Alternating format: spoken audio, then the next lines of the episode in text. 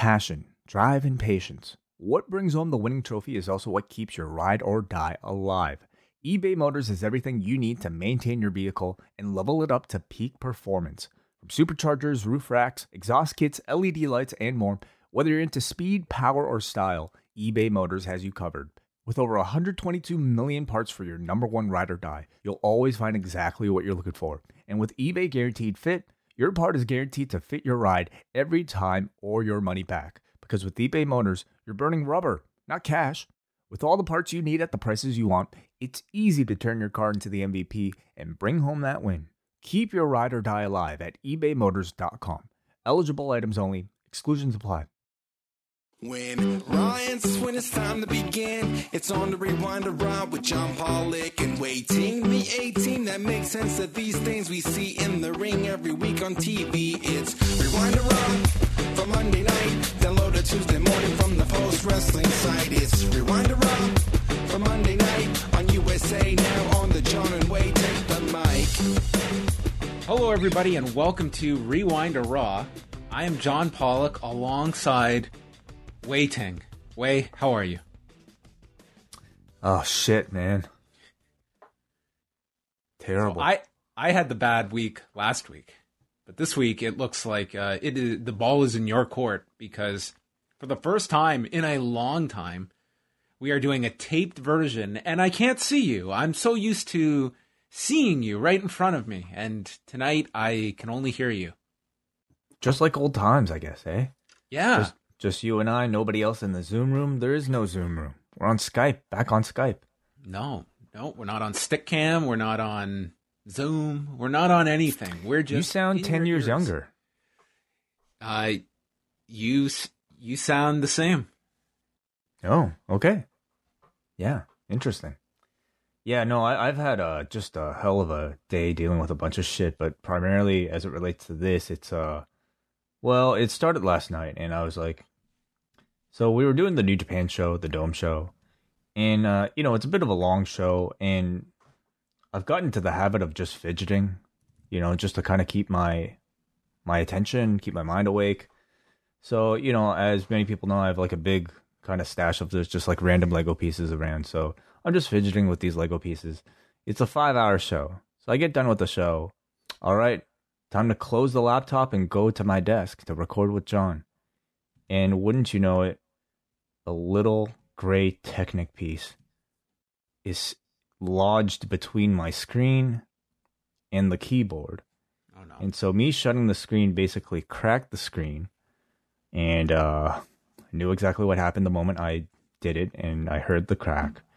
And basically, you know, it divides my my screen right now into half with like a, a big border of black and rainbow colored striping throughout the middle.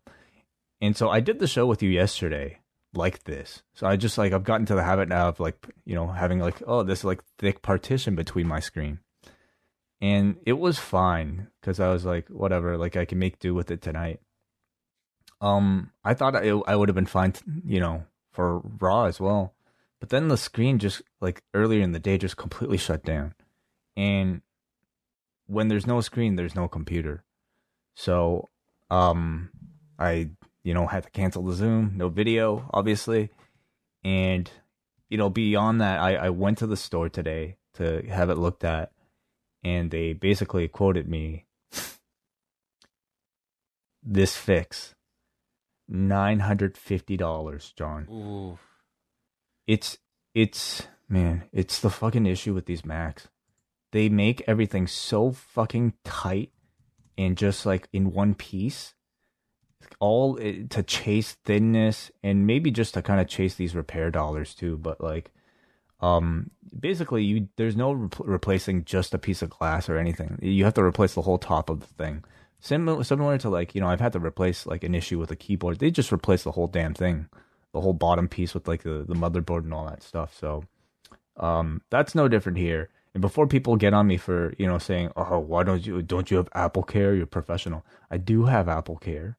I do have the extended warranty. In fact, I'm still like maybe a month away from my three year warranty expiring. But because the version of Apple Care that was offered to me at the time because that didn't cover um, screen damage, I'm basically shit out of luck. So I spent the better part of an hour today on the phone with Apple trying to see if I can get retroactively upgraded to their new Apple Care, um, which is what the person at the store actually recommended that I do. And uh, after this, you know, I guess a lot of um, uh, research by that person on the phone, wherever they are based, they basically said the answer is no. So I now have to pay full price. I don't even know if I should do that because it's like, is it worth it at, at that point? You know, like a thousand bucks, I can do a lot with a thousand dollars. You know, that's uh, that's a tough choice. That's uh, you're really staring at um, a dilemma. Yeah, man. Like, feel like I can um, I can buy plane tickets, man. I could fly fly to Raw, you know, and do the show from there. You you could do that for one week. Um, and yeah, then you're, you're, are you going to go to Chicago next week? No. no, no, I'm not going anywhere. So anyway, that's a conversation you and I will probably have uh, off air about what to do after this. But anyway, it's uh yeah, it's been it's been kind of shitty. So you know what? It's time to we got to get this bad mojo out of the post wrestling office, man. I'm hoping What's this is on? it. I'm hoping I'm hoping both of us have have had our uh, our home and work issues um, eliminated after after this terrible month of July for us. But things are going to turn around. Wai, um, don't worry. We will we'll get through this and all will be well with the world because you know the the Zoom room demands you. Me, they could do without, but you, you are the life of that place. So we got to get you back in front of all the people. It's Hansi. Let's be honest. I you know? uh, listen. I, I log in and without fail, Hansi is in the middle of um, his own broadcast. I think he's just he's taken over that pre-show. He's he dominates it. It's it's sort of his space. Yeah. Well, uh, can't make too much chit chat because we have a lot to go through uh, tonight, but uh, it's a pretty big week here at the site. And not because it's like a gigantic week of events, it's just turned out this way that we have like quite a bit of stuff going on. So um, I'm going to kind of split up the plugs because I know that uh, everyone is not exactly at the edge of their seat as we just uh, promote, promote, promote. But we are going to let people know uh, coming up in the next few days uh, some great stuff, including Rewind Away number 91 that drops Tuesday evening for Post Wrestling Cafe members. The Rock versus John Cena once in a year. Um, once in a year, twice in a lifetime, whatever you want to call it. That will be our focus. We are going to go deep into April of 2012, all the news surrounding that particular WrestleMania featuring uh, that main event, the Undertaker, Triple H, Hell in a Cell match with Shawn Michaels as the referee, CM Punk versus Chris Jericho, Daniel Bryan versus Sheamus, and the big one, Team Johnny versus Team Teddy. Oh, yes. Yes. Why didn't that main event? Um, it it was probably a coin toss at the end of it. Um, I mean, this was for control of Raw and SmackDown. That was at the line, uh, on the line. So heavy stakes for um, and and Bella's opposing one another on Team Johnny and Team Teddy. Which little did they know that they would both end up being Team Johnny in life. True. Yeah, their new their father-in-law now, or their their stepfather. Stepfather. Yeah. So anyway, that's that's coming up. We'll also have a deep breakdown of Machine Gun Kelly's performance, um, Skylar Grey, Flo Rida, we got a lot of live entertainment on this event from Miami. Oh, if you like music, you're gonna love WrestleMania 28. The best music has to offer. Yes, maybe we will even uh, dive into my interview I conducted uh, after that event with Machine Gun Kelly, where he told us about his his time at WrestleMania. I forgot you did that. I did too until wow. I watched this. And then I remembered, I was like, wait a minute, I have talked to this guy before, and I talked to him about this very event, and I did find the video of it. Wow, amazing. All right. So Tuesday, we've also got up next with a birthday boy, Braden Harrington. He is 30 today.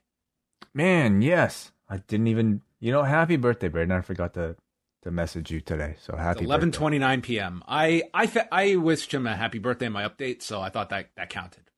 Yeah, I would say so. I didn't text him. I feel kind of bad, but I'm noting it now. So happy happy 30th birthday. Uh, Braden doesn't listen to this show, but Davey does, and he'll pass it along to Braden. And then Andrew Thompson is going to have an interview with Mr. Hughes on Tuesday. I'm very excited about this. I think this is going to be great. Um, most people will remember Mr. Hughes for some of his, uh, a bit of his wrestling career, but this guy, he's had quite the career as a trainer. Like he has had his hand in training um, a, a, lot of a lot of people that have uh, got into the industry. So I'm sure that will be a, a great discussion uh, that the one and only Andrew Thompson has on Tuesday. And then uh, quickly, we've got all of our regular shows coming out the rest of the week, uh, but also we've got on Thursday live edition of the Wellness Policy, as well as a Bellator 263 preview show that myself, Phil, and Eric will be doing, and Bushby and Thompson's Wrestling Adventure. So that's just the next couple of days. We've got Brandon Thurston, we've got a Bellator post show on Saturday, long and winding Royal Road. It's a packed, packed week at Post Wrestling. Yeah, and you might be handling the majority of all of that. I might if, be. Uh, my my machine doesn't come back in time, so yeah. So everybody, um, everybody, hope for the best with uh, with Wai Ting, but we will we will power through. Uh, let's get into uh, some of the news, and this is just breaking as we started this show. Um, I guess Mas Lucha had um, confirmed the passing here, and this uh, is coming from a Lucha blog uh, that Brazo de Plata, Jose Luis Alvarado Nieves, has passed away. And he was 58, of course, famously known as Super Porky, uh, not just in Mexico, but also had that stint in the WWE in 2006 as kind of like the comedic portion of their juniors division um, that, you know, was at first pitched to be like, um, you know, featuring like all this high flying independent talent that would be brought in. And then it kind of turned into this comedy division with Super Porky as a portion of that. But of course, Super Porky from the famous Alvarado family that I mean, it just extends uh, so deep. Um, you know, with um, I mean, you could just La Mascara, Maximo, Psycho Clown. I mean, you can just go through them all. So a very, very famous family in Mexico. And again, this news is just coming down um, as of about 10 minutes ago. So we will have uh, much more on the passing of Brazo de Plata on the site on Tuesday. So rest in peace uh, to Brazo de Plata. On Monday, we had. Oh, I also want to make note as well. Uh, condolences to the family of uh, Brian Blair. Uh, his son Brett Blair uh, was killed over the weekend at the age of 29. Uh, this was first mentioned by Steve Keirn at the gathering on Friday. And then there was a story up on Slam Wrestling about it. Very few details involved. He was only 29 years of age. Um, about the circumstances, what occurred, but uh, just an awful story. Um, he had just been arrested a few months ago, and again, no real details are out, but hopefully we will know more about that. But that's just um, a, a, terrible, terrible story for the entire Blair family to be going through, and that was something we wanted to mention off the top here. Moving on to this story, that was I had to read this several times away because at first I thought this can't be real, but it is. WWE and Blumhouse are developing a scripted series, The United States of America versus Vince McMahon, which will be a scripted series around the 1994 steroid distribution trial where Vince McMahon, who was the defendant in this case, will be having an executive producer credit as this trial is uh, presented on the small screen. From the description, the show will delve into WWE during the 90s. At the time, Rupert Murdoch, R- Rupert Murdoch had purchased the New York Post to further his massive infiltration into the U.S. media landscape. For years, infamous Post writer Phil Mushnick regularly hammered WWE chairman and CEO Vince McMahon in his column. Headlines like legislators give WWE a free pass on roids and McMahon skips through the cemetery eventually captured the attention of the FBI and the U.S. Attorney's Office for the Southern District of New York, which was actually the Eastern District, the nation's most prestigious federal prosecutor's office with a conviction rate of over 96%. In 1994, the U.S. government indicted McMahon for allegedly supplying anabolic steroids to WWE talent. McMahon, with his liberty at stake, two school aged children at home, and with WWE on the brink of bankruptcy, refused to take a plea deal. Ultimately, McMahon stood trial and was acquitted unanimously by a jury of his peers and went on to build a multi billion dollar global sports entertainment empire. hmm Doesn't that get, get you excited for Oh this God. underdog story? dude there is if you, if you go to our site today and click on the story uh, covering this i included a clip of vince mcmahon going on wwf television in the mid 90s and just like you would have got whiplash watching this episode where all of a sudden vince mcmahon is in the studio and just goes to town on Phil Mushnick and all of this that you would have no idea. But if you want, just that might as well be the unofficial trailer for this series. Is that clip uh, that exists? Uh, th- there's a part of me, Wade, that's like I know we are far from this in the in the world, but just the idea that somebody can ascend to such a level that you can create a television series from your perspective of this historical event that I mean I don't have this thing is just going to be a circus this this show. And maybe that is um what the audience is going to a huge amount of the audience will just eat up and and love this because Vince McMahon is just this compelling figure. Clearly this is a sign that to the television industry like from the Bill Simmons series that's in development for Netflix and you know this here like to the television industry Vince McMahon is the the character that they want the most when they're in business with WWE like I am sure the WWE is commanding a great licensing fee. Um, there's no sign of when this is going to be shot wh- where it is going to air. Like I assume it's still being uh, shopped around but this is I, I'm very interested to see how this project evolves because it's one of those that I, I'm very surprised that the WWE is. I, I am and I'm not that they are going to create a series out of this particular story. Yeah, I mean Vince, you know, to this to this day, to me, still remains as perhaps the most interesting, significant figure in professional wrestling.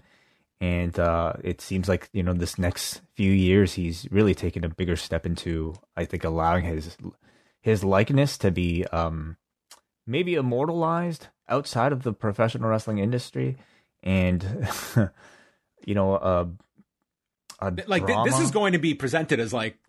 Um, uh, this is going to be a martyrdom of Vince McMahon in this, like Vince McMahon versus the government. Yeah. Sure, you know, like the people versus Larry Flynt, whatever. It's going to, you know, it's it's it's going to be a piece of, um, I don't know, cinema to to try to uh, further bolster the the legend of Vince McMahon to the masses, and I look forward to it strictly from an entertainment standpoint. I look forward just as much to some of the wraparound coverage coming out of the series itself from people such as yourself, from historians, you know, such as Dave or whoever is out there at the time able to perhaps fact check a lot of that stuff because you know the, the, this perhaps- will like it's it's a great point Wai like it will shed a lot of light on you know it's a story that i'm sure a, a fan base a generation removed from 94 and the whole lead up and the roots of how this whole um, steroid distribution case was formulated in the early 90s like there's a lot of fans that i'm sure do not know all those intricate details and i hope that it, it listen it's not going to be the mass audience that goes and seeks this out. But there's a lot of great coverage of this. I mean, Wade Keller did phenomenal coverage of the trial. There, like, there's the Observer from the time. The Lapsed Fan did like a really great series on this as well. David Bixenspan has done tremendous reporting on it. Like, you, this is a time where you can go and find a lot of this information. Like, eh, when eh, WWE is going to put out a series like this, like, you can investigate yourself and there's there's a lot of great resources out there that I do hope and encourage people to go seek out and and probably there will be more learned uh, over this period uh, presuming that this series uh, makes it to the finish line and, and such. Like there is uh you, you read this and it certainly seems like this is a very ambitious series on the WWE's behalf here but also one that uh, we'll see like where where it lands and it's just an interesting tact for the WWE to take, choosing this kind of a story, and of course doing it in in their their their vision. hmm I mean, it's a juicy story that I think you know entices yep. maybe casual viewers to take a look. Oh, wrestling steroids, okay. Let me let me, you know that that there's a connection there to to people's heads beyond perhaps you know like I don't know Vince going after the the territories that might only appeal to a smaller section of of the audience such as us. Um, I'm I, am i am interested. I, I, I again, it's it's important to remind ourselves anytime we get one of these sort of serialized types of things uh, you know, reenactments, I suppose you can call them. Like they are, they aren't to be taken as much beyond entertainment, um, and to always, you know, be mindful that the the number one goal of these things is to elicit ratings and, and it's to elicit a story and it's to elicit attention there are no substitute for you know journalism or um, I don't know history books if there are history books written about these things. So, um, eh, that's, that's it's just... really fascinating Wai. Like this will be a very anti-journalistic slant, just the way that this is worded here, and j- just from the description about like Rupert Murdoch buying the New York Post to further his massive infiltration. It's like this is the McMahon family that is in business with the Murdoch family through Fox. It's like a hmm. very like there's some very interesting dynamics um, to all of this um, but also one that, I mean, this is a trend that has just magnified over the years that to get these high profile, semi biographical features, it involves the subject being on board. And whether it's The Last Dance, whether it's the Tom Brady documentary, it's like the figure has, you know, if you want my involvement, then I get a hand in the finished product. It's like that is the power that a lot of these individuals have, and they have the ability to um, finance their own stories. And that's sort of like a trend that we're seeing across all forms of media. In, in any case, I, I think it'll continue to be like another great maybe slice of Vince McMahon's psyche that we can use to perhaps learn a little bit more about the person. Uh, and well, who knows? Maybe like maybe the maybe Vince will have a change of heart and be like, "You can do whatever you guys want. You know, criticize me all you want. Like yeah. I'm not gonna have any say in the edit." Uh, you know, yeah, we, it could be. Yeah, we, have known Vince to be very hands off in this this era of his uh, career well, I'm just saying, you know, there is going to be that scrutiny. I have to think, you know, for for all of these pieces that are out there, because you know Vince is an A plus bullshitter, and um, you know, certainly like the Bill Simmons documentary, I think will have that uh, far more so than maybe something like this that's dramatized. Um, but even this, I'm sure, like if people notice a completely egregious act of fiction, um, it'll be called out. It, it will be, yeah. Um, like the Netflix series I find a bit more intriguing just because I mean regardless of like it's just it's it's Vince McMahon on camera and I think that you know regardless of what he says or doesn't say there, there's a lot more to just read into it whatever makes it to the the final cut and I'm just I, I have kind of more an interest in this whereas th- this series I just think it's going to be um I mean, God knows what this thing is going to be. It's going to be like multi episodes, and I mean, I, I, I don't know what to expect. Who plays Vince? That's the number one question. That's it's an amazing question. There's a lot of people. Like, how do you cast Jerry McDevitt? How do you cast uh, some of these these characters that were Hogan? Like, oh yeah, all the wrestlers. Yeah, I mean, we still have that Hulk Hogan um, movie that's in development. That, that, that, Hogan's involved with, of course. Yeah. Um, so it's there's the non WWE involvement, but there's the Vince McMahon book. Um, there's a oral history of WWE that's been in development for years at this point, and that did have WWE cooperation.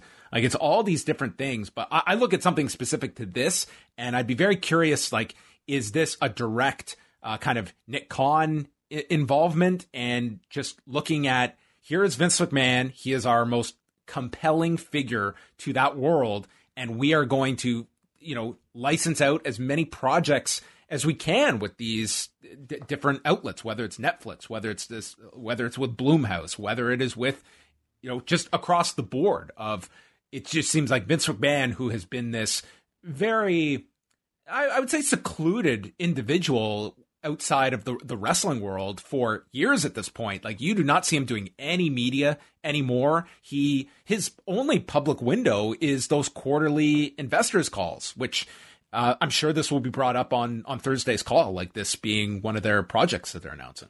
Mm-hmm. And in those calls, you I mean, you, some these days you don't even get that much of him, and if you do, it's it's rarely anything. You know, it's like, a lot of Nick Khan and mm-hmm. Kristina Salen. Like they do a lot of the heavy lifting on on those calls and and answering them, and uh, they're both very good on those calls. But you're right, Vince McMahon is like introduction, and maybe he'll pipe in every now and then, but he is not commanding that call and certainly nothing about his own personal life. So, you know, my my question is, you know, with all these things coming out, and presumably if these shows become hits, does does it make Vince a bigger household name beyond the professional wrestling realm? And what do you think that ultimately turns into for Vince? What would what would what would Vince be inspired to do? I mean, look at what he did coming off that XFL, you know, documentary um, what would what would maybe a greater level of mainstream fame do for Vince McMahon, the individual? You see, with Vince, like his last, I would say, big public spotlight was the debacle of the XFL falling apart last year, and he came off very poorly in how that whole thing fell apart. But even I, that's real. I would say pretty niche to like the sport. If you follow sports, like you might you might have caught wind of that. This is to like you know like a Netflix crowd. It is, but again, like look at all the things Netflix develops and what breaks through. Like, like there's only like a Tiger King is pretty rare of like that that series that just crosses all these. Oh, the, the Last Dance did again last year as well. Like there's mm-hmm. there's certainly a fascination with Vince McMahon that reaches beyond. Like if you are someone that has not watched wrestling in 25 years, there's probably still an interest in a Vince McMahon figure because it crosses so many generations that you're going to have that initial interest of people to at least sample it. But again, it's cutting through all of that, um, uh, like cutting through the Netflix algorithm that it becomes whatever consists of water cooler talk in 2021, 22, whenever this series comes out. Yeah, yeah. I mean, depends if the series is good, but I, I lo- knowing the wrestling audience and knowing how much like even surprises me sometimes about how much actually breaks through the mainstream, how much you know uh, breaks through the Twitterverse. I I feel like it, it'll just based on curiosity alone do really well. I, I brought this up before, but uh, more so with like the Bill Simmons series when they are ready to launch that like I would think they have to send Vince out to do media mm-hmm. for that, and probably like they'll be selective with how much. I don't imagine him doing like the Undertaker did, where he, my God, he was on everything to the point that it was laughable how much media this guy was doing. But like I, I think Vince McMahon, that's going to be the rare time that they do have him go out and do the media run. No doubt. Yeah, absolutely. Um, we'll learn a lot more about Vince than we probably ever have in the next year or two. Uh, Andrew Zarian of the Mat Men podcast reported on Monday that the WWE is planning for a return to Saudi Arabia, barring any restrictions. And uh, Andrew reported that the date he had heard was October 21st, uh, but he hadn't got a, a, double confirmation on that date. Um, a source I spoke with at WWE said that date was accurate. So it looks like that is internally uh, the date they are working around. So it looks like a return to Saudi Arabia, pending any um, world issues that would prevent them uh, from going. Uh, they have not been there since February of last year. And as they've mentioned, uh, any shows lost are going to end up getting tacked on to the end of this 10 year deal with the General Sports Authority of Saudi Arabia. So they only got in one show last year. At most, they'll get one show this year. So that leaves two shows, which, I mean, unless they do more than two a year, would add on a year at the end of this deal. Sure. Yeah. Same day as the G1 end. Is it really? I didn't even yeah. realize that. It's on a Thursday as well. So that is going to bring up the obvious question, too, about um, making sure your talent is back for SmackDown the next night. Oh, I have to think they either pre tape SmackDown like or just have a sub- completely separate crew like i would think more more likely taping but because c- like yeah do you want to number one that's a lot of travel for your talent to put them through and secondly who knows you have the precedent like you you have to go in like we've said this before you have to go into this knowing there is that possibility of something happening. Oh yeah, no doubt. So, um, and, and I'd also be curious, Wade, like this time around, like God forbid there was another issue and your talent couldn't get back in time. It's not like NXT to me would be Vince McMahon's first nope decision. Like No NXT is going to finish fill, fill up our show. Like NXT is viewed very differently than it was two years ago. Yeah, and back then, I mean, you had the story going into Survivor Series. It made sense for a main roster show to feature NXT guys. Now it makes makes absolutely no sense. You know, you might as well air 205 live in place of of. God, I had no idea the G1 dude. Like this is going to be an early show from WWE, and the, it's pretty much going to be the G1 is going to bleed right into this. Like you're going to have like a few hour, like the G1 will probably go till seven, eight in the morning, and then this will start around eleven or something. Well, what a great pairing, everybody! Look, Wow. Thursday, take the day off work. You can watch uh, professional wrestling from a. We'll see what sort of roster New Japan has by that point in the G1 final. And then you can go to Saudi Arabia. We'll be traveling the world right from our seats at home. Jeff Hardy was off of Raw tonight, and this came after he was supposed to do a special appearance at the Record Bar in Kansas City, uh, but the um, the Record Bar put out this statement over the weekend that they found out Sunday, stating Jeff Hardy had tested positive for COVID and will have to quarantine for the next two weeks and will not be participating in any live events for the next two weeks. Uh, both PW Insider and the Wrestling Observer confirmed this uh, positive test for Jeff Hardy. He was nowhere to be seen on Raw tonight. Um, however, it was, I would say, not shocking, but at least semi interesting that Karrion Kross, who had a match with Jeff Hardy last week, was present on the show. Yeah, yeah. Um, mm, I don't know. I, I I have no idea what sort of the protocol is anymore, but uh, I would assume that they've you know they were cautious with Karrion Kross and probably. I would hope ha- you know had him take tests and whatnot to ensure that he was fine. Um, unfortunate news, of course, and we hope, of course, uh, Jeff is healthy and can make a speedy recovery. John Cena has been added to the SmackDown at Madison Square Garden September 10th. This is the loaded up SmackDown that will feature Raw talent and Cena. When they put the schedule out, the last date listed was SummerSlam. So this is several weeks after the fact. He has been their biggest mover when it comes to uh, tickets since he has been added to these live events. Uh, WrestleTix noting currently that the Madison Square Garden show it's scaled for nine thousand six hundred fifty-one approximately, which is like half the building so that they have set up. They've sold, or at least the tickets that are out is listed at around 8,600 or so. So they're clearly just putting all, everything into this show. And I think obviously you have to look at this mini uh, Battle of New York that is going on in that month. And WWE is putting all of their eggs into this basket for this MSG show. Hmm. Yeah, it's going to be a. I mean, I just I, I I think it's refreshing to see WWE at least build up to a special edition of one of their TVs. Um, it's something I feel they should do more often, just to kind of give me some anticipation for an upcoming show, rather than just being another edition of a Raw or a SmackDown. And a few more things here. Um, we have the, the SmackDown ratings notes um, that Brandon Thurston reported 2,137,000 and 709,000 in the demo. So they were down a bit from the week prior, which was the first week in front of fans, but still their second best numbers since May the 7th. They did a very good number in Canada. And in Canada, not only were they going against the Olympics, which the US faced, but there was the NHL draft, there was a Blue Jays game with the New York Mets, and SmackDown did its best number in Canada since June 11th with uh, almost 214,000 viewers. So it was an impressive number for SmackDown and up from the week prior, which was the first week in front of fans. So a good sign there. New Japan news very quickly here. They have announced um, for this Sunday, uh, we've got four Korakuen Hall dates this week, including Friday, Saturday, Sunday. So you can make a week out of Korakuen Hall. Maybe you can just, you know, bring a tent and live there for the week. That's what New Japan's doing. And Sunday is the big show with a never six man championship match with Ishii, Goto, and Yoshihashi defending against Zack Sabre Jr., Taichi, and Minoru Suzuki, and the farewell matches for Young Lions, Yota Tsuji and Yuya Uemura. Tsuji will take on Tetsuya Naito, and Uemura takes on Okada, which should be a tremendous match. And then the Young Lions uh, will set out onto their journey. Do we know where? We do not know where.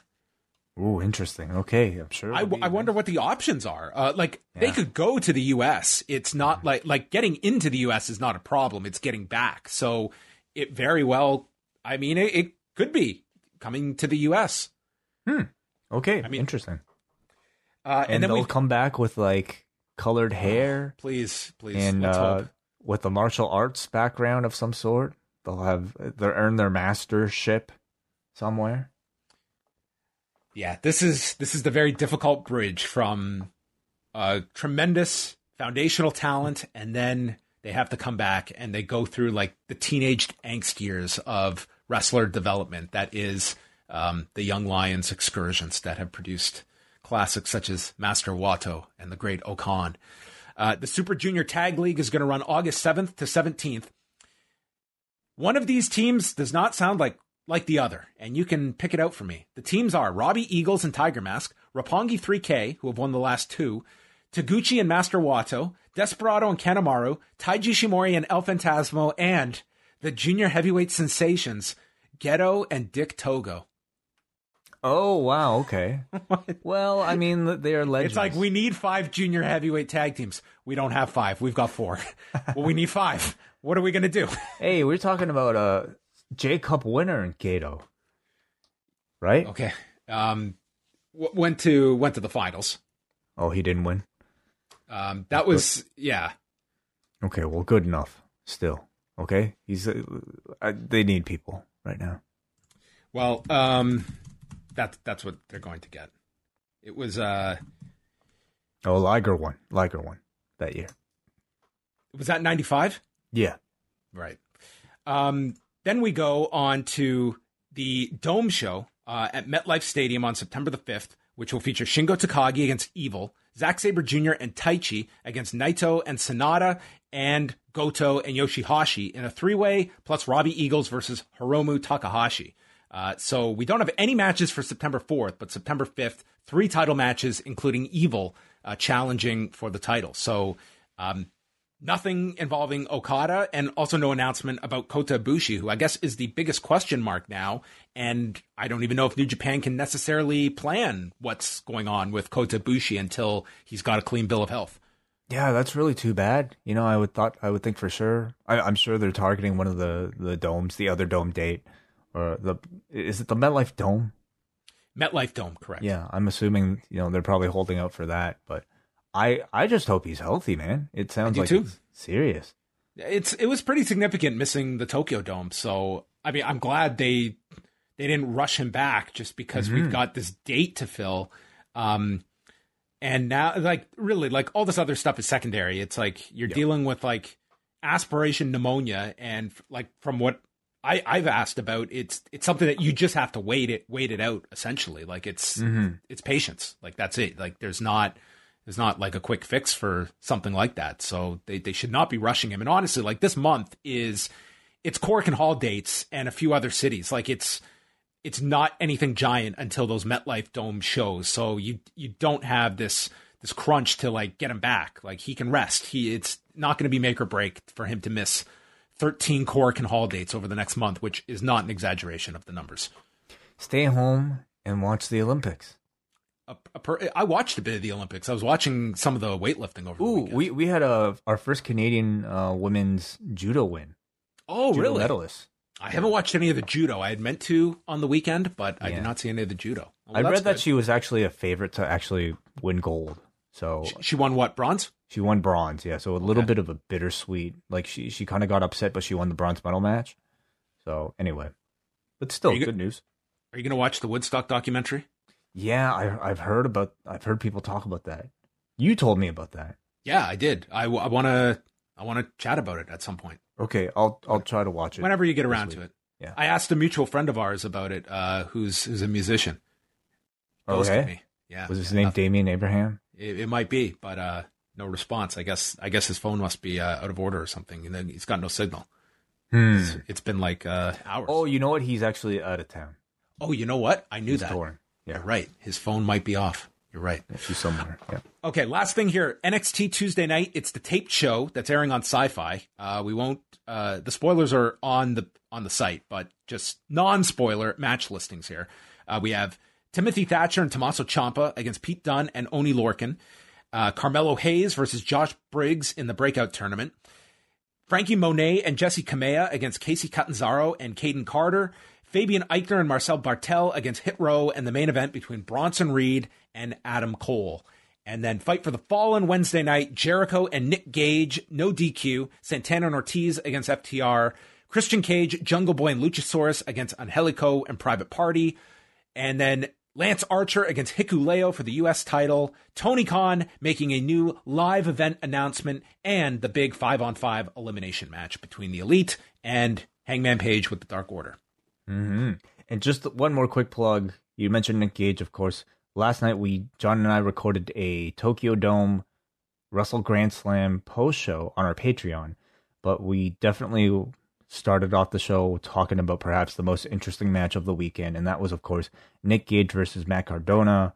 We spent a, a good like half the show pretty much talking about it because there's there's so much you know to do with it, including not just the match itself, but of course some of the controversy surrounding um, the the fan participation, shall we say, at the end. So you can go to our Patreon and check that out. It was a big weekend for Game Changer and mm-hmm. Matt Cardona. Um, just listen to his interview today on Busted Open. Like you can see where the direction is of like I'm here to clean up Game Changer, take them to the next level. Like I think Cardona is really going to excel in this in this story.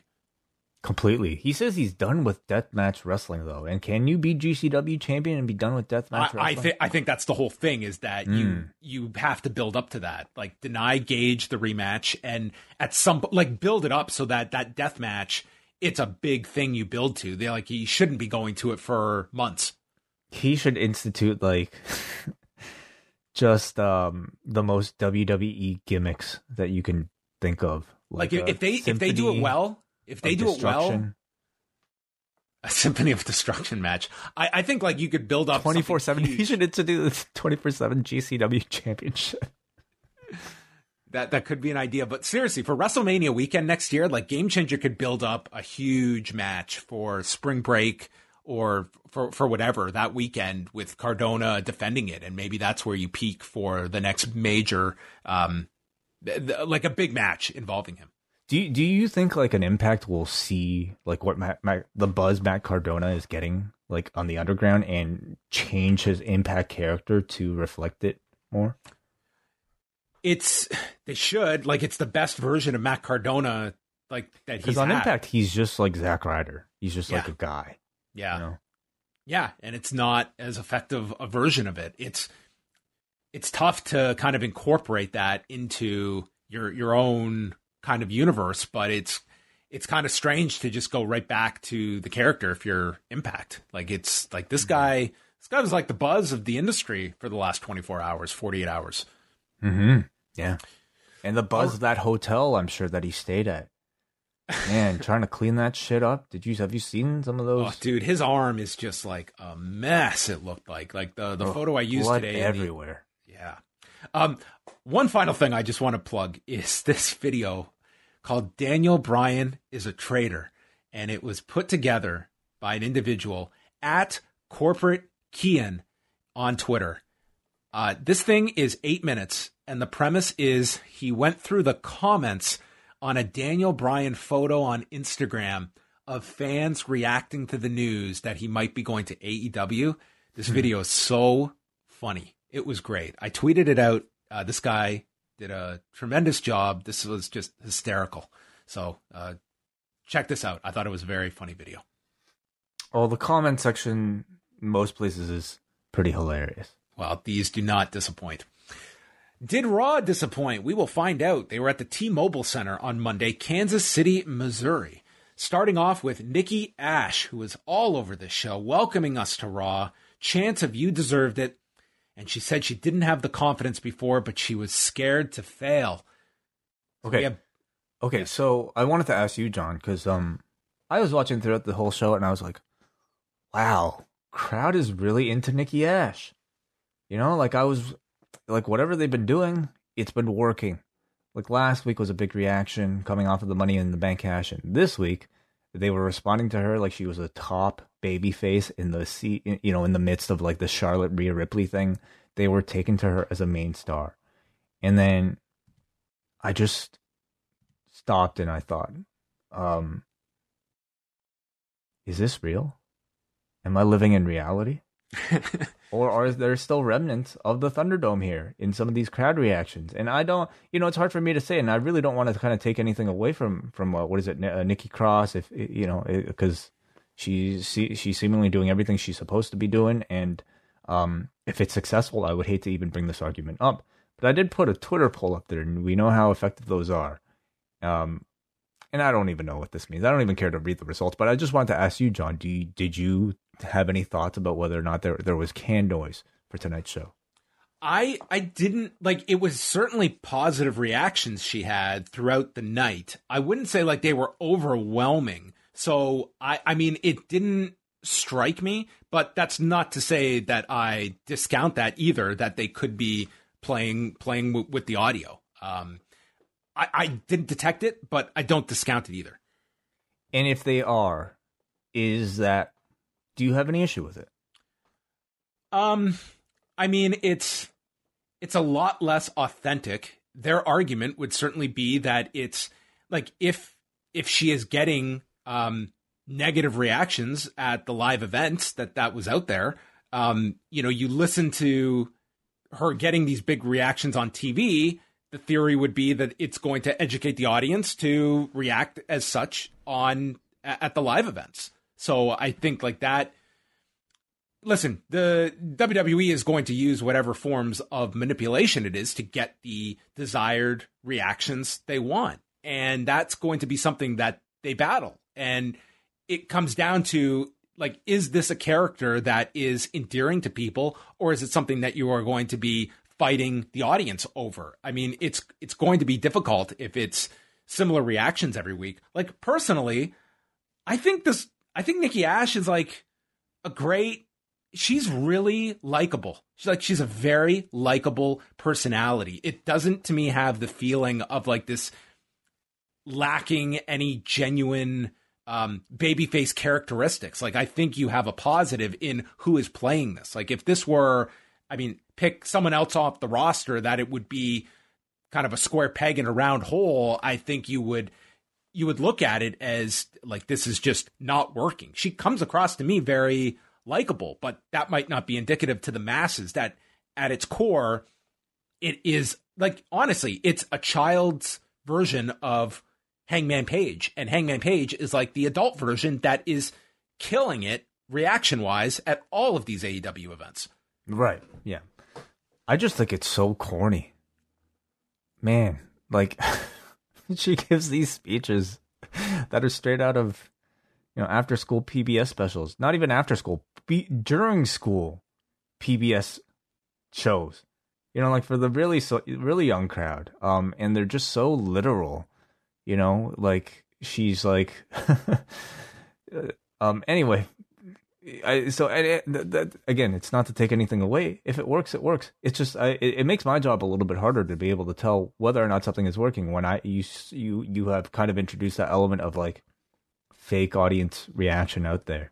Well, so. here's the thing: like these audiences, like we're we're gonna know in real time when these audiences are gonna be giving feedback and like what what was the reaction to the live crowd, and and sometimes that can be deceptive too. That you know so often you'll hear like, oh man, this person was so over in the building. Mm-hmm. And then mm-hmm. you'll get a contradictory report of no, they weren't. It's like sometimes like if you're, if you've ever been in a crowd, like it's very easy to get immersed in the section that you're in that might not be reflective of a different section. Like that happens a lot, a lot more than I think people give credit for. Like it's not always uniform responses, but I think just based on your sample size that you hear from reports at, at house shows and even at, at TVs, like we'll know like what what the reactions are like for Nikki and does it correspond with the reaction we're hearing on television? Like this is a company that is not shy when it comes to man- manipulating audience responses, and that goes way beyond the, just the last year and a half. It's it's the auto tune of professional wrestling.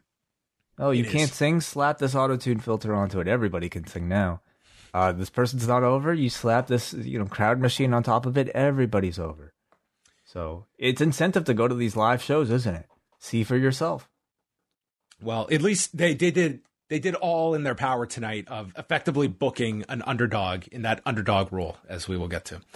Charlotte comes out, calls her a disgrace. Nikki can't go on the Today Show, and said she only lost the title because Ripley added, acted like a bratty teenager attacking her, and I wasn't even standing when the match began. My belt was stolen. She wants a rematch at SummerSlam. Rhea Ripley comes out. She wants the title shot.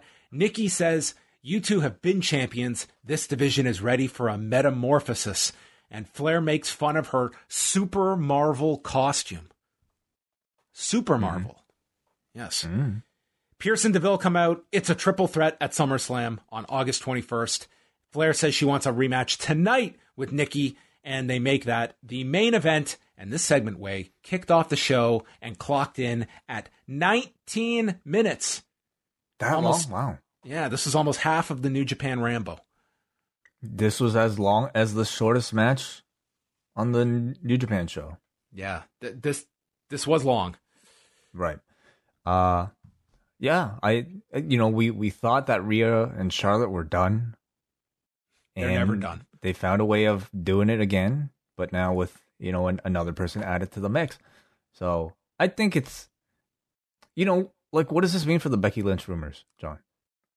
I mean the the I mean the talk has just been that like she is ready and I mean I obviously is not coming back on on this side. Yeah, obviously she could still just make an appearance. And you know what? If I'm the WWE, you have all these cards that you, that you could play. Maybe you save a Becky Lynch first match back for after SummerSlam because it's already it's looking to be a pretty stacked, you know, superstar level card. It is. It's just the company has gotten so far away from that line of thinking. It seems to be like the big show. It's we throw everything at the wall for the big show, and Becky being there in front of forty plus thousand people uh, would be. You know, you could do an appearance. Like God knows, you want to have ideas coming out of SummerSlam. I don't think this show needs it. I think the only available slot would be if you're not going to do Bianca Belair with Sasha Banks of Becky popping up on SmackDown, and that's that's a big match with Bianca and Becky. That's Yep. that would be the only spot for her, I would think. It would be a surprise. I mean, I suppose it would add to maybe you know some some some thinking that her and Seth being on the same show. Um, I guess that would kind of make sense for that. But and and also, I mean, you've done Becky Charlotte so much. You haven't done Becky Rhea, but she's also not necessarily ready to. You have to have Charlotte, I guess, on on a SummerSlam match. So you haven't done possible. you haven't done Becky and Nikki, Ash versus Lass. Ash versus Lass. Okay. Um. Hmm. Hmm. Damian Priest versus Sheamus. We do not have non-title matches anymore. They are championship contenders matches. And Damian called Sheamus a bully. He's going to kick his ass tonight. Sheamus got his face mask knocked off and was freaking out. Um, they actually had a very good match here. The Reckoning got stopped with an Alabama slam. Priest then bent the fingers to stop the cloverleaf, which was a nice little spot, and then delivered up kicks. And a flying knee catches Priest. Big near fall. They had a series of them. And then Priest hit a head kick, Reckoning, and won in 10 minutes and 9 seconds. Uh, this was one where I thought, like, this furthers Damian Priest going for the U.S. title, and they had a really fun 10 minute match that I look forward to the rematch between them. It was a good match, good reception from from Priest. From what I could tell, watching the the product on screen, he feels like somebody that the audience is accepting as a leader of this mid card. Um, I just hate this thing that they're really going forward with now, with like having to beat the champion in order to earn a title match. They're doing this across the board for every one of their champions, and it's just really strange. I get wanting to be economical. You only have so much TV time you want to give to every single person. You want to put focus on the grudge and the build. But to me, like wrestling is building anticipation for the first time these two people touch. Okay. And, um, just by having a, ma- by having the match before the match that, like it's just a silly concept to me that is not at all in the realm of sports. Like in the realm of uh, of, of combat sports, these two people are going to face each other, and we find out who's the best. To do it like this, you're basically just saying, well, they're both about the same. This person just happens to be better on this particular night. And fuck, yeah, I know that's the cliche thing that they always say, but I I don't as a fan, I'm not paying to see who's better on that night. I want to see a definitive answer. Who is the better person, period. So I, I just I, I hate them doing all this. He's this win puts Damian Priest into the conversation of challenging for the US championship. Yeah, but you know what the biggest problem is I have with Kenny Omega and Hangman Page? I mean, they've built this up for so long and you've had months and months and months. And at the end of this, you're going to give me one match. And anyone could lose on a given night. But what would happen if they had a best of 21 series? Because that would give you the definitive winner of a feud. You don't do one match way. You do as many as possible because I don't want an outcome. I want a, an established pattern of victory. Pattern of victory. Okay. See, that's the other thing. If they establish that this is a best of X, at least like every feud is best of X way. Always going but they to don't tell WWE us. programming. Well, you're supposed to know this that no one win What's X, ends though? anything. Dude, AJ Styles and Omos are going to have a million more matches with the Viking Raiders. Riddle and John Morrison are going to wrestle into eternity. They, the nothing ever ends. AJ and Riddle have been feuding for since he got called up. Like they none of none of this ever ends. It just goes until it's a it's a war of attrition until one of them gives up. Or move moves on. Jackson field. Jaxson Ryker and Elias, dude, like it's never gonna end. It will never end. Well, I mean, uh, again, ultimately, all this stuff is just here to fill TV time. It feels, and that's it's just not that uh, interesting to watch. Like, I agree, it was a good match. You know, this was the first time we saw it. Are we going to feel the same way if, uh, for the fifth time? We Well, this was the first time. This is the first time, and Sheamus has had a very good year. I think he's had He some has. really fun television matches. This has been one of his better years uh, of the twelve that we have seen him in on the main roster. yeah, yeah. AJ Styles and Omos versus the Viking Raiders for the Raw Tag Team Championships. For whatever reason, we got a lot of um, still shots of like WrestleMania this year. There were several of them, including AJ and Omos winning the belts back at WrestleMania. Um, it was a strong start by the Viking Raiders. At one point, they hit the Viking experience on AJ, but Omos yanked Erik out. I thought they were more strategic with the utilization of Omos this week. They didn't have him sell, which was the worst part of last week. Erik drilled AJ with a knee. AJ was awesome in this match. Um, he goes for the phenomenal forearm, and Ivar cartwheels to avoid it. And then Ivar uh, gets kicked away by Omos into the guardrail. AJ's left with Erik, hits a Pele kick. Omos comes in, a tree slam that Graves says will liquefy your organs, and he makes the tag to AJ, who wins with a springboard 450 in 9 minutes and 31 seconds. The crowd all like cheered for AJ and Omos. AJ worked this whole match as a babyface, and he looked great. Yeah, yeah, he did. He he always looks great. It's it's just um and we know why that that this is the reason why he's in this team with Omos to make up for the limitations that Omos has. So um it's you know, it's it, I thought Omos though did good in his role tonight. He was there to look mean and he was there to look big and he did a good job of looking mean and looking big. And uh it's just the concept of the team though you know? Omos is the guy with the credibility. Aj is the guy to get to take the bumps to get beaten up. Um it's hard for me to believe it but you know what? Maybe they're they're definitely not you know targeting this towards me. And this seems to close out the viking raiders feud. So what is it? Did the viking raiders beat them last time No, no, they. uh what, what, what how did happened? they earn this title shot who how Oh, many they, times they had the, they had the six man tag last week, and they pinned. I think it was Morrison took the fall last week. They won the six man with Riddle last week. ah okay morrison took the fall got it I believe so.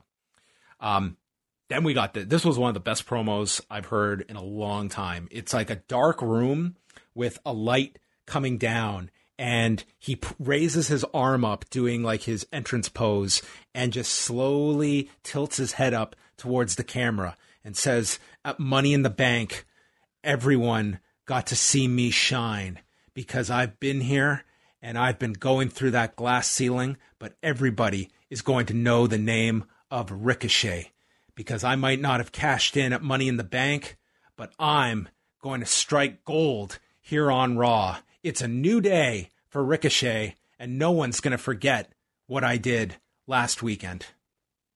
This was a great follow up because he had this unbelievable performance, and they didn't put him on TV last week, but tonight they really made up for it. And we have a future star here in Ricochet that is setting his sights on big things. I don't know where, but this established him as a player to keep your eye on, and you don't know who he's going to get involved with, but it's going to be big come SummerSlam. Did you just make up a Ricochet promo? None of this happened. Ricochet was not on tonight. That is amazing. That's like a really good Ricochet promo. Holy shit. I'm like, How has this guy not been on TV since Money in the Bank, dude? I'm he was like the star notes, I'm of the like- whole show. I'm checking my notes. I'm like, shit, did I like skip through this whole thing? Fuck. That's, that's a really good Ricochet promo. Um, Look, not a peep. This guy was literally, if you had to isolate the star of that pay per view, it was Ricochet to me. Yeah, I agree. Nothing. Well, clearly they have no plans for him for SummerSlam. I think that's the issue. What a message that is. Like, how how many of those messages do you get sent that it just it beats You you know how Vince sees him. He is the gu- the high flyer you could depend on for a big spot or two. He's what Kofi Kingston was years ago for like a Money in the Bank or like a Royal Rumble spot. You hear from him from like for for a month maybe leading up to those matches, but then afterwards nothing. Instead, Drew McIntyre came out, followed by Jinder Mahal with Veer and Jinder's lawyer. And they want Drew to apologize for what he did to Shanky last week, who is gone. And he will be sued for everything. Drew is not going to be intimidated by this. He surveys the crowd and he has decided he's going to beat Veer within an inch of his life, which is a, a hell of a way to uh, counter a lawsuit, and wants everyone to chant, Drew is going to kill you. Mm-hmm. Yeah. Which lawyer performance did you prefer, this or Mark Sterling? You know, I didn't see the Game Changer show on Sunday, so I did not see Mark Sterling's performance, but that was like the main event angle on the show to set up their their war games for uh for All Out Weekend in Chicago. Yeah, and they're calling it War Games. So is War Games Uh, like, I was surprised that they can use war games like that. or is it just one of those like? uh I think we'll they're calling it the, we the well, they're calling it I think the art of war games, but nonetheless, like it's war games. Like that's the the words being used. I was The surprised. art of war games. Okay. So you can throw words in front of it and it makes it completely different. So I can call my my my uh, drink, you know, cool, Coke. Coca Cola. yeah, I don't know if that would fly. I doubt cool it. Coke, cool Pepsi, or dumb Starbucks. Um, I don't think any of that would would, would fly. Um, and nor did this uh, this performance by Veer. Um, this this veered into um, difficult territory. Uh, Drew was Drew was fine here. Veer just felt like this was um, he just felt off. Um, working off of Drew here. Jinder is ringside with a chair. Um, there was this awkward setup when Drew was going for the belly to belly, just Veer kind of getting into position for it. Drew does the kip up, and then Jinder passes the chair to Veer. Drew hits the claymore into the chair, hitting Veer, and Drew is the one that gets disqualified at 351. Whoa, wait, I thought Veer got disqualified. I think they said that Veer won by DQ, I thought. Oh, okay. Because didn't Drew's music play? Okay, I will. I thought that they had said Veer won by DQ. Okay, I'll I'll double check. Okay, you double check because I, I could be wrong. God knows I'll hear about it. Um, and Drew, then Drew beat Veer. Drew beat Veer. Okay, Yeah, so Veer. DQ. Okay, so But even Drew- so, okay. like, yeah, it's it's it's sense. awfully confusing because at what point? Veer brought Veer was Veer had the weapon. Totally, absolutely. Yeah. Well, he brought the weapon in. Okay, fine, granted, but like we've established that you knocking something into somebody else does not denote a disqualification, especially for that person, right? like if any of our, Rob Van Dam's opponents picked up a chair and RVD happened to kick them in the head with the chair, then he would win the match. He would win every one of those matches because of DQ. Well, ECW just threw out DQs. Okay, whatever, anywhere, you know, like it's whatever. Like we're probably the only people asking this sort of The, the conclusion way is that we're getting Drew McIntyre and Veer again, probably next Monday. Oh yes, nice. Okay, well then justified. Break those rules. You gotta like, you know, you gotta protect these matches. So the lawyer was left there, and Drew killed him with a claymore so that the announcers could say, Court is adjourned. Case closed. Yes, nice. Eva Marie was with Doudrop, and we had to replay the awful segment from the playground last week. And Eva says that the evolution won't be stopped as long as Doudrop holds up her end.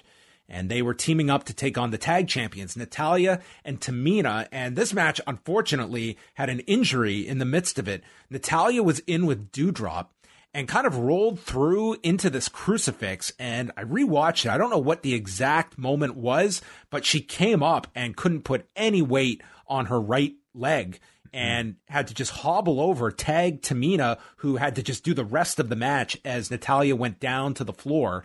And Tamina worked with Doudrop. Uh, Eva tags in to get the cover after she was dropped. And then a video appears where Alexa did a parody of Eva Marie's videos called Lily Lucian, trying to inspire others to follow their nightmares. And holy Christ, Tamina super kicks Eva because of the distraction from the video. I too would have been uh, frozen in time watching this thing. And Tamina pins her in 314. And then you saw like the trainer and Tamina helping Natalya to the back. So hopefully um, it's not too serious of an injury for Natalya. But I mean, she wasn't able to put any weight on on her right leg. Mm-hmm. Yeah, it's rare you see them have like a trainer carry somebody to the back, and uh, I don't know if that if that if that's a sign of the severity of the injury or if it's just them kind of willing to show like the reality of what the situation is, and you know if that's the case, then then great. Um, but you know this was not a long match; she was not in there for a long time, but these injuries can happen at any moment. So we hope Natalya is all right, especially in the midst of this tag title run. So yeah, this Lily Lucian video. Um, it's exactly on par with the type of I don't know sh- stuff that you see from Alexa. Uh, it's scary without trying to be scary. It's more like um, uh, it's, It's more it's scary in other ways. sure, I guess so, but it's more like uh Halloween decoration scary than like horror movie scary. You know what I mean? It's about as scary as like a dude in like a I don't know cloth, white cloth. It's more comedy scary, I suppose, if if you even find it funny. It's like cable Um, access horror. Cable access, yeah. So, well, you know, but I think they're doing a, a decent job here with like Eva Marie and Doudrop establishing those two as uh, with their dynamic, and Eva Marie constantly kind of getting embarrassed, and you know, as a result, um, Alexa gaining more babyface appeal, I suppose. It's Uh, hard for me to say because it's like I it, this stuff does not connect with me at all. But I also know it's not Alexa. They did not respond to this at the pay per view. Like that, that character was not over, and the the the stuff with Zelina Vega, like that, fell very flat. To, I mean, if you're looking at just one sample size, that Fort Worth crowd like was not there to see that stuff. The hypnotized spot, hypnotizing spot, yeah, did, did not receive a good reaction. But how is a crowd supposed to react to a hypnotizing spot?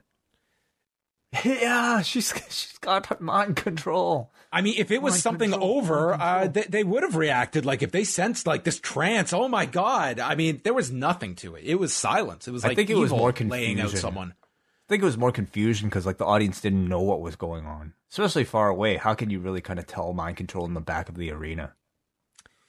Well, it's also notable that the like Shayna has been cut out of this program. Like the whole thing of her stomping on Lily, like it seemed like this was Shayna's program, and now they've just pivoted to Eva and Doudrop. True. Yeah. Well, though, you know what? WrestleMania. Save it.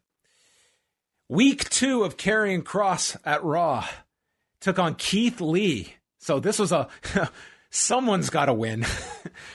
Kross comes out with the They NXT listened to the title. internet. They said they heard your complaints. Everybody, you didn't like the booking of Karrion Kross. You didn't like the booking of Keith Lee.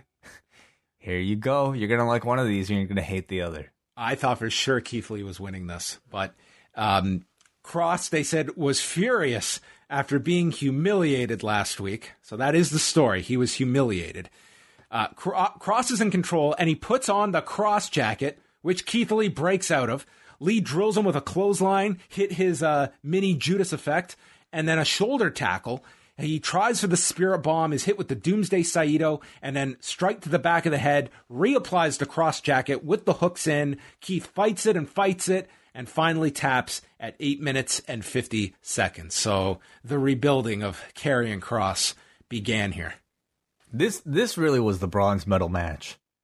You know, you take the two losers and you put them in the third place match, and then This was one the of it- losers bracket, yeah. yeah, one of them comes up with a with a happy ending, I suppose. Everyone wanted to see Bobby Lashley versus Jeff Hardy.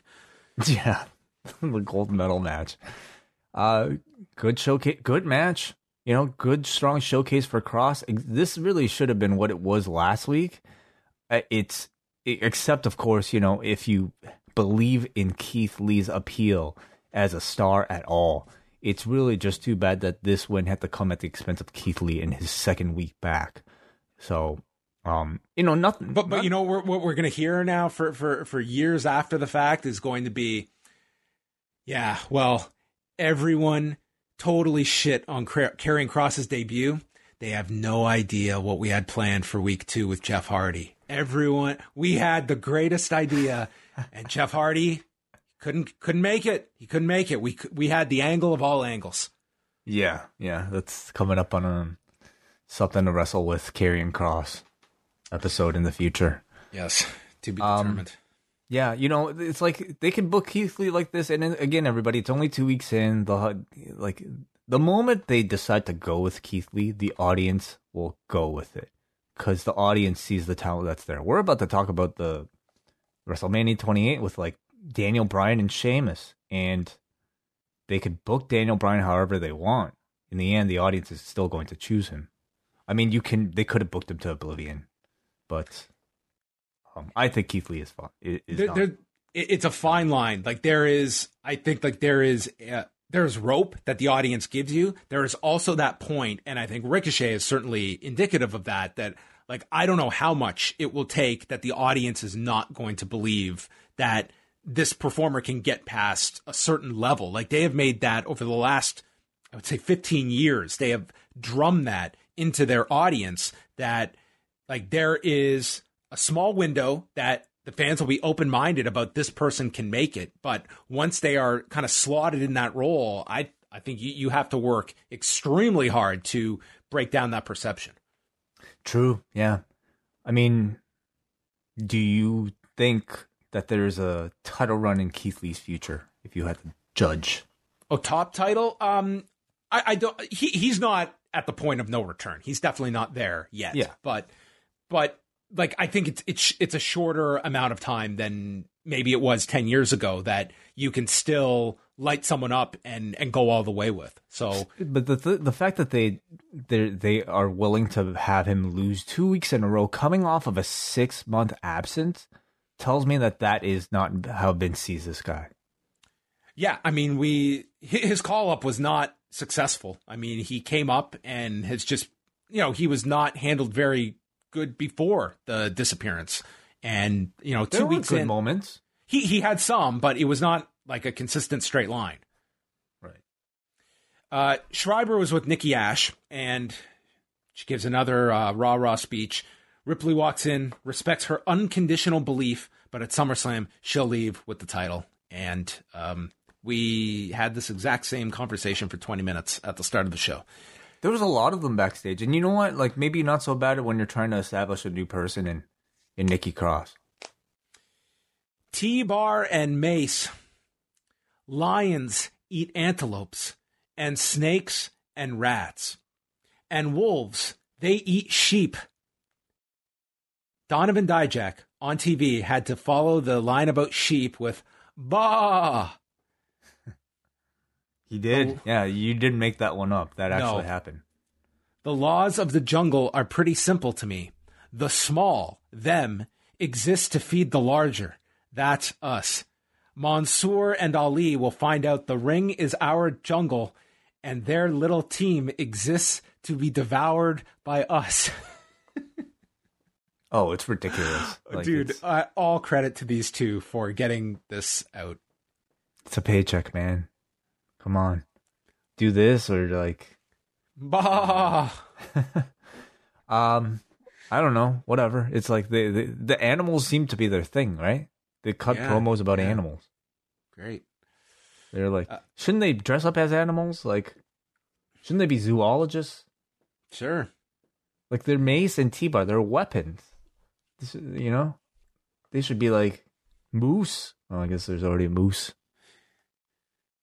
There's rhinos. Um, yeah, Impact Hmm. ha- kind of has the animals on lock, don't they? Yeah. New Japan has the tigers. and Oh, yeah, the- yeah. And the dragons. Yes. hmm Bears are in AEW. Um, the cats were, you know, an an era before in WWF and WCW. What else are left? Sheep, You've had that too. The well, sheep dogs. the sheep herders. Well, sheep herders. Okay, what am I thinking of? The band, sheep dogs. Whatever. They might be out of animals. They might be extinct. Yeah. Okay, so Mansoor and Mustafa Ali, they had Ali selling and then made the big comeback, tagged in Mansoor, who ran wild. Uh, Ali did a dive into a DDT to T bar on the floor, and then Mace was holding on to Ali on the apron as Mansoor kicked his grip, forcing Ali to fall to the ground. But then Mansoor got the roll up on Mace and pinned him in three minutes and 12 seconds. Ali was stunned that they won a match, and Ali and Mansoor could be, you know, a entertaining team together. They probably won't get very far, but why not? They're two very underutilized performers. I actually enjoyed this. I thought they did a good job of telling the story that they sought out to tell. With, I mean, yes, it is a reluctant team cliche, but I actually found these two fun to watch because you see Ali's realization in the middle of the match that hey, like we're actually a good team, or like we actually might have something in here, or maybe it was more him looking at monsters thinking, oh, this guy actually doesn't need to be taught. Um, he's actually teaching me things. I don't know. There's something fun to watch about them together with their surprising chemistry and in ring. Of course, both of them. Well, Ali is fantastic. Mansoor, I think, is more than capable. And I actually thought Mason T Bar played their roles really effectively here as these big guys there to make these two look good. Yes. Mustafa is 1 and oh. 0. Monstafa. Okay, sure. Lashley and MVP came out, and MVP instantly got heat by comparing Lashley to Tom Brady, and the Kansas City crowd did not appreciate that. There was a Goldberg chant, but not overwhelming.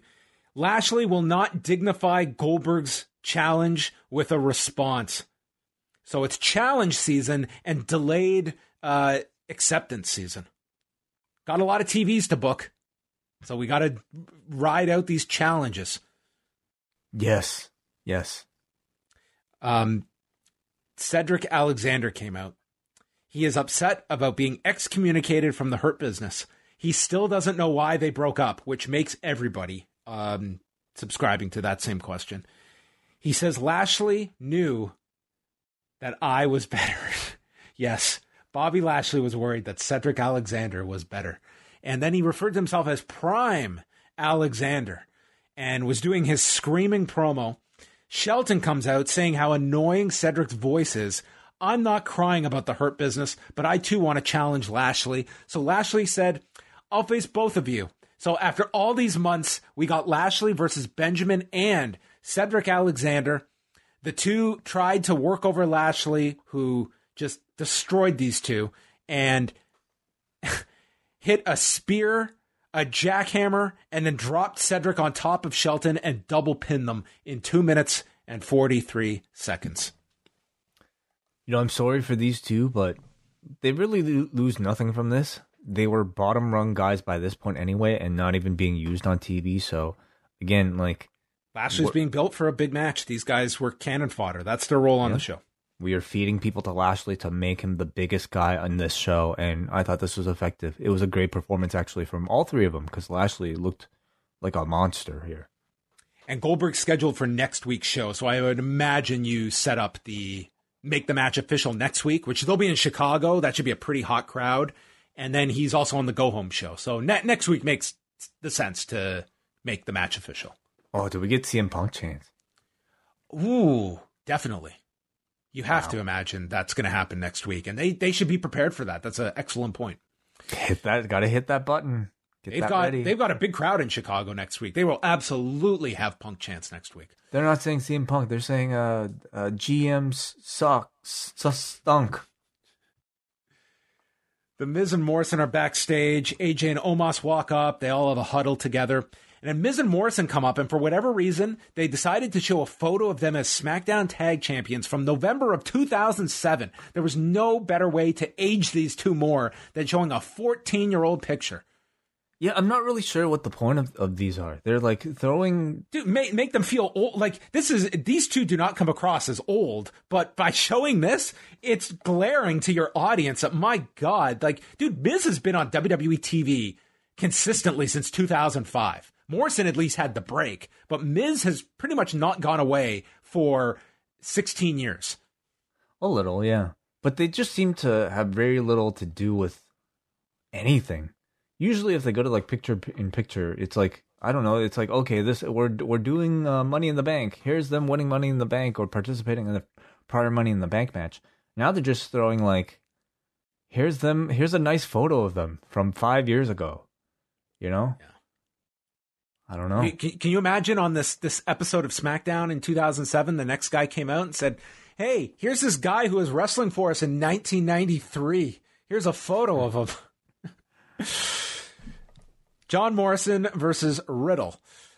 Um, nice match here. They went nine minutes, 55 seconds. Um, Miz came out, and dude, the new thing is it used to be Big E and the New Day throw in their gear at Corey Graves. Now it's Miz squirting Byron Saxton, but like un- these drip sticks have an enormous capacity of water because he unloaded a miniature pool on Byron Saxton. And I will guarantee you, this guy did not know it was coming the first time they did this to him. And now it's just going to be the bit that this dude gets absolutely soaking wet every week on TV. Oh my god, I'm sure Vince loves this shit. Ah, he doesn't have a spare clothes. Take all the towels away from the dressing room. oh, dude. Fuck. It's like how old Pretty are you? awful. Yeah. It's like this dude turned like 15, and it's like, I, I love this age. I'm staying 15 forever. Yeah. Well, listen, it's all setting up the Byron Saxton heel GM run that I'm sure we'll get. Could happen. Um, Riddle did his floating bro to the floor. AJ and Omos came out, and Riddle got distracted when AJ and Omos grabbed the scooter. Omos broke the scooter over his knee, and Riddle yells, Why? And Morrison spun Riddle off his shoulders into a Uranage, followed by a Starship Pain, and won in 9.55. Um, another really nice match on the show. These two uh, work very, very well together. Yeah, both of these two have been, you know, along with like Ricochet last month, maybe Sheamus, you throw in there, have been sort of like the raw, like workhorses. And Morrison, especially, I think he's been very consistent here in ring. Big win for him finally, even if it comes off of a cheating victory. But uh, it doesn't seem like that's the program you're going with. It seems like now we are going to go into a tag program. Yeah, because AJ came in and beat down Riddle, hit the Styles Clash, and it would seem like it's time for Randy Orton to come back. Like I, I think like that's that should be imminent. Crowd was chanting it. Yeah, they were expecting it, so I think like that appears to be the tag program. We got an actual sanctioned match for the twenty four seven belt, complete with Reginald entrance, where he comes out and does backflips on his way out like he's uh, Ninja Mac. And then as he's coming down to the ring, they cut to this low angle shot where he flips from the floor up over the ropes into the ring. and it's the, clear. It's the Sin Cara entrance Yeah, where they've totally hidden the the trampoline. the trampoline. It looks awesome. I It think that- great. I thought it looked so cool the way they shot this. Mm-hmm. Like it looks like this dude just powers off the floor into the ring. It looked really cool. I thought. Yeah. Um, and then R-Truth is mic'd for the match. Um, Jerry Lawler, he was not doing this. Um, it went a minute 27. Um, Reginald did this running cannonball and pinned him. And then the 24 7 geeks ran out. And this time he did this n- crazy flip over the top, landing on his feet on the floor, and then did a million backflips down the ramp to the back. Yeah, I actually thought this was a lot of fun. We haven't seen the 24 7 division or the title for a long, long time. And evidently, it's probably because they didn't have any good ideas, fresh ideas to really reintroduce it. And they do now with Reginald holding it as this very evasive guy, which you can, you know, it makes perfect sense for him to be able to showcase his agility as he's running away from all these 24 7 division geeks. And I actually thought the segment was some of the most fun I've seen from the 24 7 division. Maybe in, uh, I don't, I can't even tell you the last time I thought that division was fun at all. But this is something novel and unique, and the guy does some very impressive flips. I think Reginald is fun to watch. I wouldn't say the 24 7 concept is really adding to this. I'm laughing because I saw your poll results for the fake crowd noise, so it, it sounds uh, near unanimous. Like 90% people who, who think, but it's not scientific, everybody. It is. Uh, Sarah Schreiber interviewed Flair, and she said Nikki only won because Ripley assaulted her again, just rehashing the opening promo in a bite sized version. Nikki Ash versus Charlotte Flair. So throughout this character, we have kind of gone back and forth between Nikki ASH and Nikki Ash. Clearly, there is a directive that it is ASH because the announcers had to say Nikki ASH about eight times in the first minute of this match. Hmm, okay. And it sounds so unnatural in just commentary. Nikki ASH is here to prove that she can overcome her fears of failure because Nikki ASH cashed in last week and Nikki ASH is our Raw Women's Champion as Nikki ASH is taking on Charlotte Flair now. Yeah, I'm gonna have to get used to that. Um, okay, I guess they want to emph- emphasize the acronym. Is that it? Clearly, yes. Oh, Can't just be Nikki. They had to constantly call her Nikki ASH. It's just such a mouthful. Um, Charlotte tried to remove Nikki's mask. I don't think the mask is because she's disguising her identity or anything. So I don't know what powers this takes. Well, no, she says Nikki says putting on the costume gives her confidence, All right, whatever. taking away her confidence. Flair's in control. Nikki gets thrown. I'm sorry, I can't. Uh, I can't, I couldn't take that seriously at all. Like everyone knows who she is. I don't like. She still has the whole rest of her outfit. know, Doesn't that count for something? Uh, we go through the commercial break. Flair gets her leg snapped on the top rope, stops the sunset flip, but Nikki hits the bulldog. They trade chops, and then Cross once again goes for her high cross, which is how she won last week, but this time Flair reverses it and pins her in 1235. Yay for the underdog. She loses, and the announcers state this must have destroyed Nikki's confidence. And there is Kevin Patrick sprinting into the ring. I thought for sure he was going for Nikki to interview her about failing on such a big stage, but instead, he interviews Charlotte, who says, What did you expect? No one is in my league.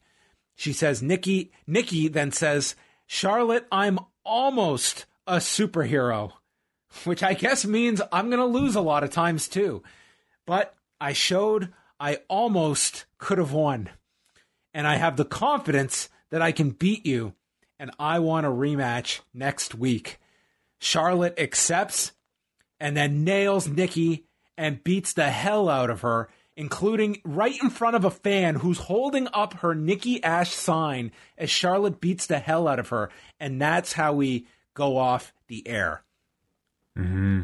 If Yeah. if this Nikki Ash character actually does have some crowd engagement behind it, this kind of stuff will stomp the life out of it because they will clearly see that I'm not even getting on this bandwagon. It is not worth the ride because it's going to be over very quickly. Because she lost? Because she was just portrayed here as so ineffective. I don't think that this is the like Nikki is still in the establishment phase. You're still just getting this character across as a viable threat. And to just do this in such a way, I don't think this is really building a whole lot of heat on Charlotte. I think it's to, just to kind of do what? To have her get laid out or for her to lose? I think the combination of all of it. Right. Okay. Well, I was not for her getting the championship. I don't think she's ready. Um, and I, I just the story itself, I think, is is fine because you're trying to portray somebody who is very much an underdog who believes in herself and you know almost comes very close to achieving the goal but doesn't.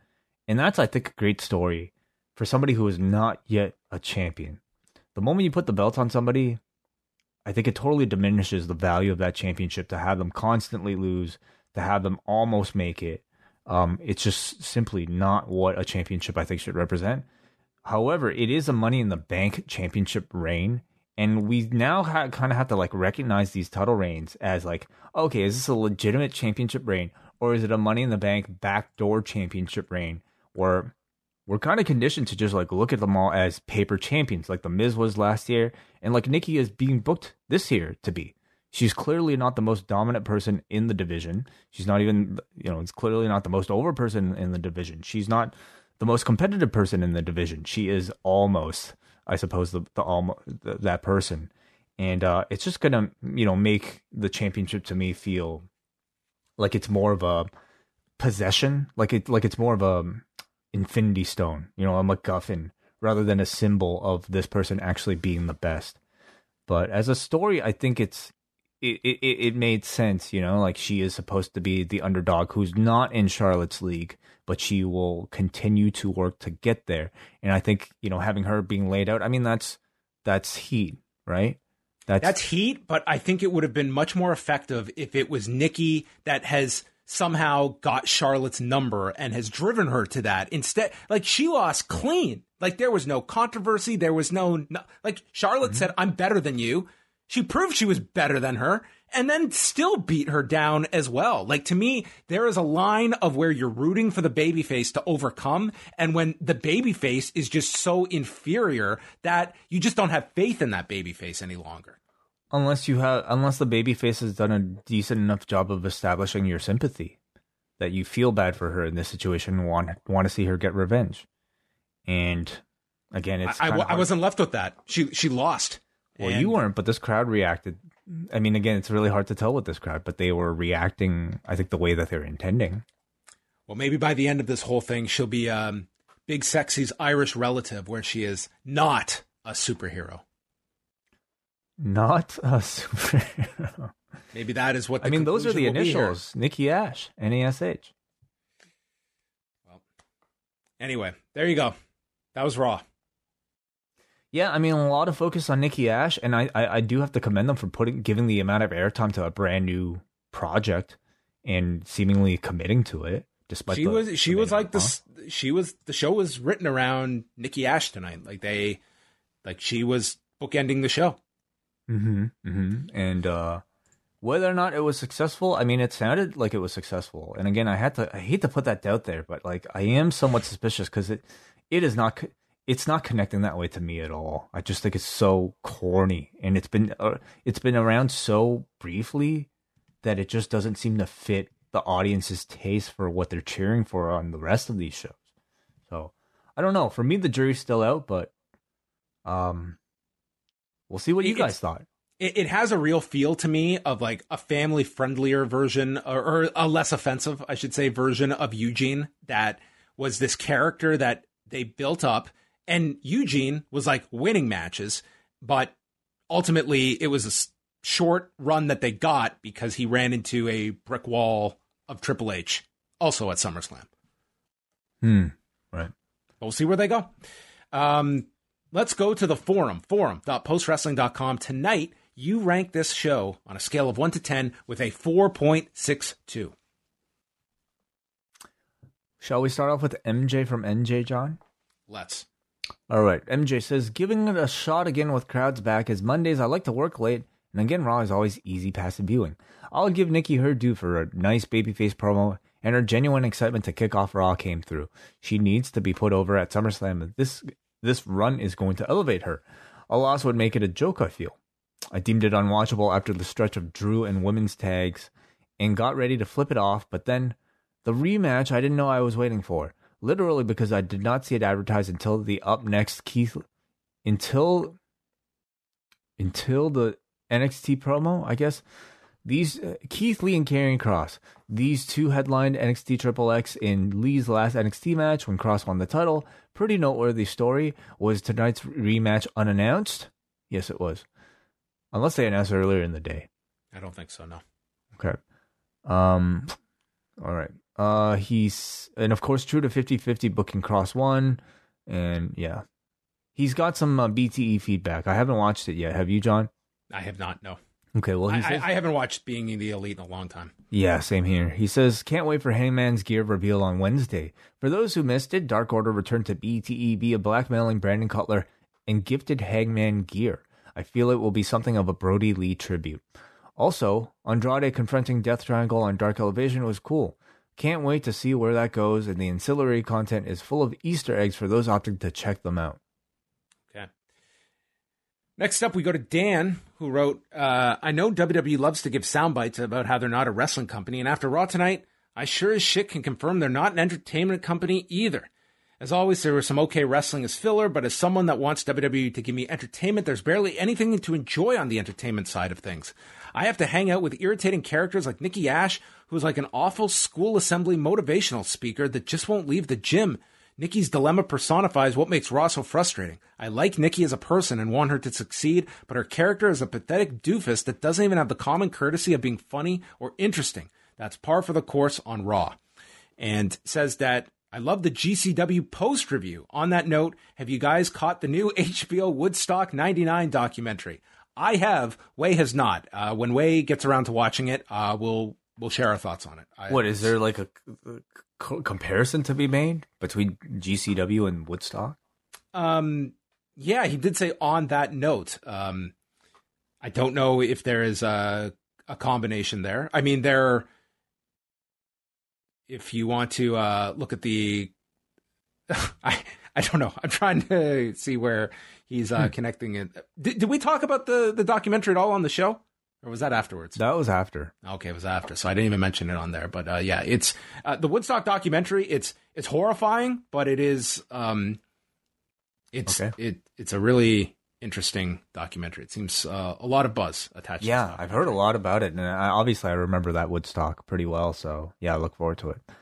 We got a Noah from Vaughn who says, "I showed myself I could almost. Ha- I showed myself I almost could have won. Has Yeah. to be, has to be the line of the year. I legit laughed out loud when Nikki tried to cut an inspirational promo after getting her ass kicked. Also, what on earth were they thinking booking Lee versus Kross? Because either way, it would have made someone look super weak two weeks in a row. Really excited for Fight for the Fallen on Wednesday. FTR versus Santana and Ortiz could be the best tag match of the year if they get a decent amount of time. I, I don't agree with the fact that just you know winner and a loser means the the loser is just destroyed. I mean there is there is an art to doing it that it that should not be the case, and it it is something that um you know I I think for this week I think you kind of have to temper the Kross stuff that it was obviously this was an audible and they had to find something to do with Kross and I mean Why he won Keith Lee? um I mean who else I mean you could certainly Uh, have your pick It's Ricochet. Okay, and people would have been upset about it being Ricochet too, coming off like Money in the Bank. All right, so uh, Humberto Carrillo. Angel Garza. yeah, could have been either of them. They obviously didn't see them as at, at a certain level that it was big enough. Yeah, I guess. Like I, I think you look at Keith Lee, like I, I don't think they have like grand plans for him. That's It's- what you're left with. Yeah. So he was that guy. Denise writes, uh, so you have fans back in attendance, hot and ready to cheer for anything, and you start the show with a 20 minute opening. WWE is back. It is what it is with Omos. At least he's good with basics. They should never deviate from the hot tag formula with him. Why in the world would Drew want to feud with Jinder? I know they're friends, but not everyone is a star. Kross may not may have won, but the damage has been done. He's nothing special. Who would have thought Shane Taylor would be in a better standing in a wrestling company than Keith Lee? Lashley rules, and in a perfect world, he should kill Goldberg at SummerSlam. Would complain about Charlotte being Nikki, but it doesn't matter because the end game is her getting the title back. This was a mediocre Raw. Okay, Anthony just wants to wish Natalya well after that apparent leg injury tonight. Nobody ever wants to see a wrestler get hurt, especially when they're given some kind of push. We agree. Uh, finally, we got a Kate from Montreal who says, of all the people they could have picked to have Karrion Kross pin for his first big roster win, I think Keith Lee would have been the actual last person on my list. In fact, tonight seemed dominated by people who couldn't take another loss. Mansoor, Mustafa Ali, T-Bar, Mace, Cedric Shelton, and even Nikki, since all her wins have been so weak. Crowds like Riddle, which make him which makes him pretty much the lone success story among the newer stars. With the amount of talent on screen tonight, I feel like it took more work to make a bad show than it would have to make a good one. Didn't it seem like Raw was improving for a couple of weeks not so long ago? Not anymore, I guess. Two nasty dripsticks out of ten. Well, um, Money in the Bank provided like a good framework for a lot of the matches to build towards. Uh, SummerSlam does too, but when you're dealing with like, I guess individual, um, matches, um, you're going to get maybe a lot more rematches, less qualifying matches, perhaps. Yeah, um, I, I think like Money in the Bank was like a really great show for for a lot of different reasons. Um, but I mean, you you, I, I think like an overarching issue is that in WWE, it's it's maybe like the good and bad of what WWE has. Like I don't believe like one loss is going to absolutely destroy someone because wins and losses are so trivial in the grand scheme of WWE storytelling because everyone's wins, everyone loses, and therefore you have so few talents that really break through to that next level. And to do so, it takes like this Herculean effort that you get with a Roman Reigns or a Bobby Lashley. And pretty much everyone else is at a different level. Like even you look you're you're picking a riddle as somebody that agreed he is like on the the the more positive side on Raw, but still to me a golf from what you would say as being like the top babyface you could build this this whole show around. And like the difficult part of that is that okay, losses aren't treated as seriously as they were of another era, but neither are wins. So it's not even like a win is indicative of somebody ascending a level. Like it is pounding it into your head that we are getting behind this person and it's just it's very difficult. Like wins and losses should be a device that you get this key win and it's viewed as this big thing. And that's reserved for only the most extreme examples, like winning a championship, money in the bank that I think that's been watered down somewhat, but that still is a sign to your audience that you're you're getting behind someone. So it takes like these extreme efforts to really get your audience on board with with a new character that you should be invested in because I think for the most part they're not invested in a whole lot They're, because there's not a whole lot of reason given towards it. Yeah, true. I mean, the people that you want to cheer for, um, they clearly tell you they're not worth cheering. So, um, you know, sometimes there will be people that'll break through, that'll kind of match the audience's maybe cravings with their own. So. As long as those stars can show themselves that they almost could have won. That's what you're looking for. Yeah. All right. Uh, that's going to wrap up the show. A lot of news that we went through tonight and a lot on tonight's episode of Raw. So I want everyone to uh, all go to sleep tonight and think of Wai's, MacBook, and hopefully it makes a miraculous return. We're going to get through these these choppy waters of uh, MacBook life. I'm not going to say that a PC is the better way to go, but here we are. I will. PC a PC is the better way to go. I'm just especially uh, when you're trying to repair the shit because yeah. The secret to a PC is that when you get it, don't don't transport it anywhere. Set it up in your your home office and don't don't go anywhere with it. that was my biggest problem. I traveled with this thing and I went through these things once every 2 years. I got this thing. I've been home for 2 years now and it's working great. Right. So the secret to a travel size laptop computer is to Don't never travel. Don't travel. Get a PC during a pandemic. It's a great investment. Shouldn't shouldn't that be a philosophy for life? Oh, you don't want to get sick? Don't do anything. Yes. Stay at home. Exactly. Exactly. Okay. All right. Well, I'll try with the next one, I guess. Delta variant isn't getting through these windows. Hmm. You're right. Good. All right. That's going to wrap us up. We'll be back Tuesday night with Rewind-A-Wai number 91. We're already at 91 Wai. Exciting stuff. Yeah. 100 coming up. Yep.